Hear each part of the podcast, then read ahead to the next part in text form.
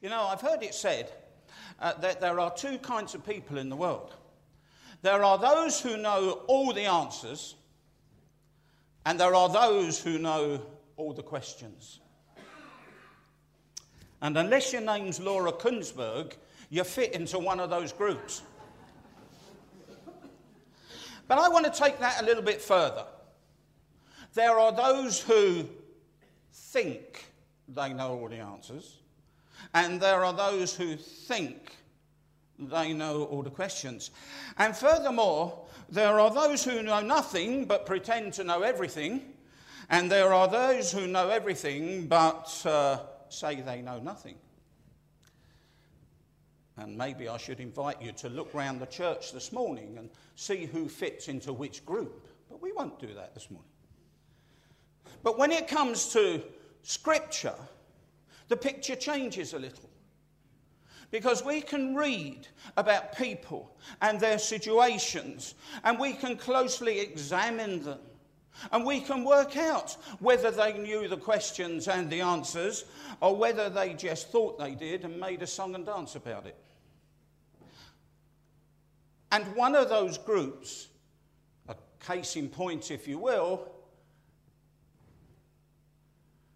is the Pharisees. Now, these guys thought they knew it all. They were the bee's knees. They were considered to be devoutly religious. They were the insiders, if you like, of the recognized church. Not only did they consider that they knew all the answers and all the questions, they bought the t shirt, seen the video, and owned the film rights. You know those kind of people. In short, these Pharisees thought that they had everything sewn up. Now, in my experience, people like that are a real pain in the neck, aren't they? In fact, when it comes to the crunch, they're about as useful as a chocolate teapot. In fact, not only are they pains in the neck, they're pains in other parts of the anatomy that I can't mention in church on a Sunday morning. And it's these devout, self thinking, self seeking Pharisees who level criticism at Jesus. Oh, see how he does this. Look at how he's doing that. Who do you who does he think he is? Just look at that. Now, I don't know about you, but if I was in Jesus' place, I'd want to sort them out, wouldn't you? Not half. You'd want to take them to task at least. But no, I can't help but marvel at how Jesus uses patience, tolerance, and diplomacy skills as he answers these Pharisees using his wonderful ability as a storyteller. It's said that the great author Charles Dickens was once asked what was the best short story he'd ever heard. And without hesitation, he replied, The story of the prodigal son in Luke's gospel. And I think I agree with him, don't you? This wonderful story. Thank you this wonderful story of the prodigal son and the alphabetical stories in the previous verses of scripture of the lost sheep and the lost coin, all told by Jesus to counter the criticism of the Pharisees who accused him of mixing with the wrong kind of people. That's you, by the way, and me. Whatever next. Now, in the story of the lost coin and the lost sheep, you can't blame them. You can't blame the, the, the, sheep and the coin. They didn't get lost on purpose. So, the joy or the euphoria of the shepherd and the woman when they're returned, that's understandable. But in the story of the runaway prodigal, well, things are a little bit different. This youngster makes his own choice. This youngster rebels selfishly against his father and goes away. And yet, despite that, through the undying love of the father, the boy is accepted without reservation back into the family fold. Now, to the self righteous Pharisee, that would have been above and beyond the realms. This father had already given the boy, his son, his inheritance. And that was something that was absolutely unheard of in Middle Eastern society. And despite his son squandering these riches, the father runs and greets him and embraces him. In fact, that welcome is so great and so total that the son doesn't even have a chance to give his rehearsed coming home speech. What an example! What an amazing example of unrestrained, total, committed love. I have a son. Um, he's about seven foot tall and eight foot wide. He's a big fella. And uh, he went away. he went as far as you can go, and he lives in Australia. But last Christmas, he came back to the UK with his family. And at Gatwick Airport, I met him off the plane. It was just like the prodigal son coming home. We ran to each other and we embraced, and people thought, oh, look at that. Ooh. It was amazing. We cuddled up to each other, and I loved every minute of it. And three weeks later, I waved him goodbye. this prodigal son returns to the father, and they embrace. Can you imagine that scene? That joy, that jubilation, an example of unrestrained love, total, committed love on part of the Father. And that was surely an example to the Pharisees and is surely an example to us, the family of God here in Linfield. For this demonstration of unconditional love is surely comparable to the, to the love of our compassionate, merciful God who embraces us and who accepts us no matter what we've done, no matter who we are, no matter what we've squandered, God loves us. Now, for the prodigal son, it took an awareness of his need, both physical, emotional, and spiritual, to bring him to his senses. And you know, in a similar way, our God allows us to make mistakes. Our God allows us to make our own minds up. Oh, He grants us riches on life's journey. He grants us those things that perhaps we might long for. And even though we may squander them, just like the prodigal son, He never, ever fails to love us. He watches over us as so often we turn our backs on Him. And be clear, my dear friends, that actions like that cause God great, great pain. But He never, ever turns His back on us. There is no question of God treating us as we deserve. Well, if we did, we would perish, would we not? Instead, through Jesus Christ, through the wonder of the cross, through the glory of resurrection, He welcomes us with open arms when we humbly recognize our need for Him. Now, you say to me, hold on a minute, that's all well and good, but I have never turned away from God in my life. So why do I need to return to Him? Well, let's just look at the story of the uh, older son for a moment. This older sibling had never faced a crisis of desperate need in his life. He was blinded to the real character, excuse me, of his loving father. He didn't realize what was freely available to him. And the reality is that if, like the older son, We've sought to, to do the will of God the Father throughout our lives. The fact is, we will still have failed Him. Yet He still welcomes us, He still loves us with an unlimited, undying love. Thanks be to God. You know, the story of the prodigal son is great because it finishes with a party. We like that, don't we?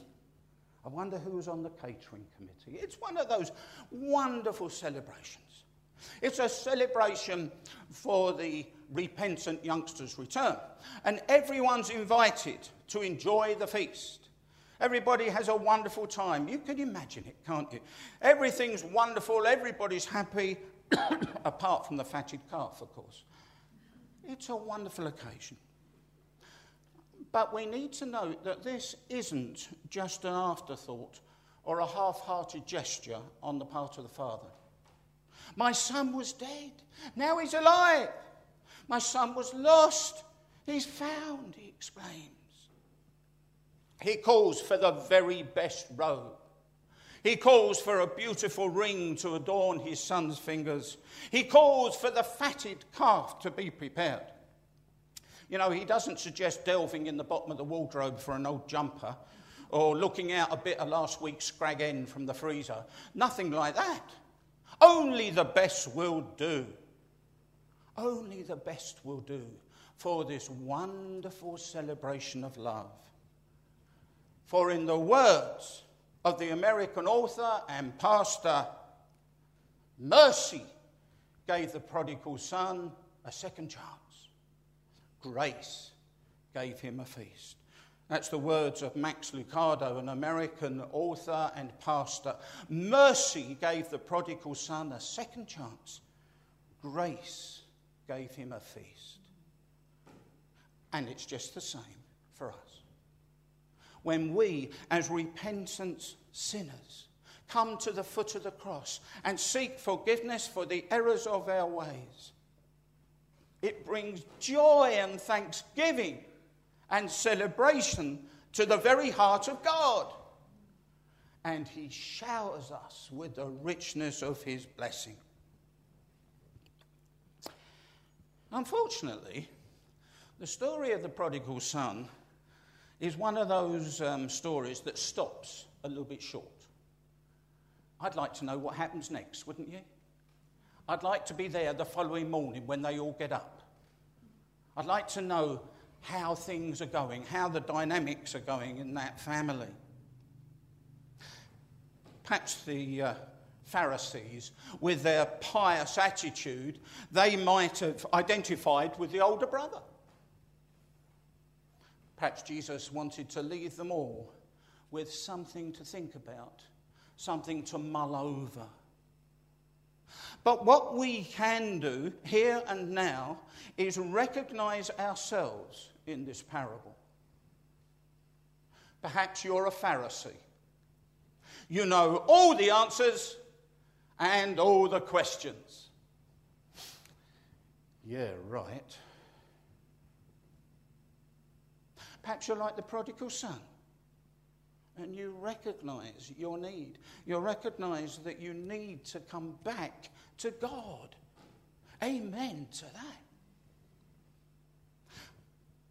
Perhaps you're like the older sibling, bruised, not fully understanding.